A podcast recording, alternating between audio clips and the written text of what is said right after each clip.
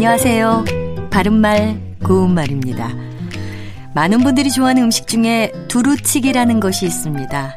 이것은 쇠고기나 돼지고기 또는 조갯살이나 낙지 같은 것을 잘게 썰어 놓고 각종 야채와 함께 볶다가 양념한 국물을 부어서 끓여낸 음식이죠. 두루치기란 말은 두루두루 둘러 저어가며 데치듯 익혀내는 동작에서 유래됐다는 말이 있는데요.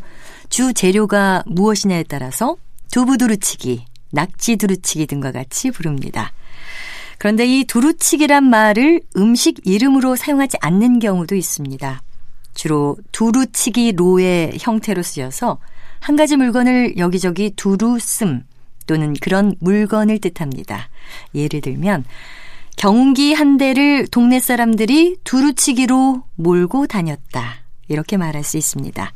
또 두루 미치거나 두루 해당함이란 뜻도 있어서 학생들을 두루치기로 혼냈지만 실상은 수업에 빠진 학생에게 들으라고 한 말이었다. 이렇게 표현할 수 있습니다. 그리고 그녀는 일과 운동, 집안 살림 등 못하는 것 없는 두루치기다.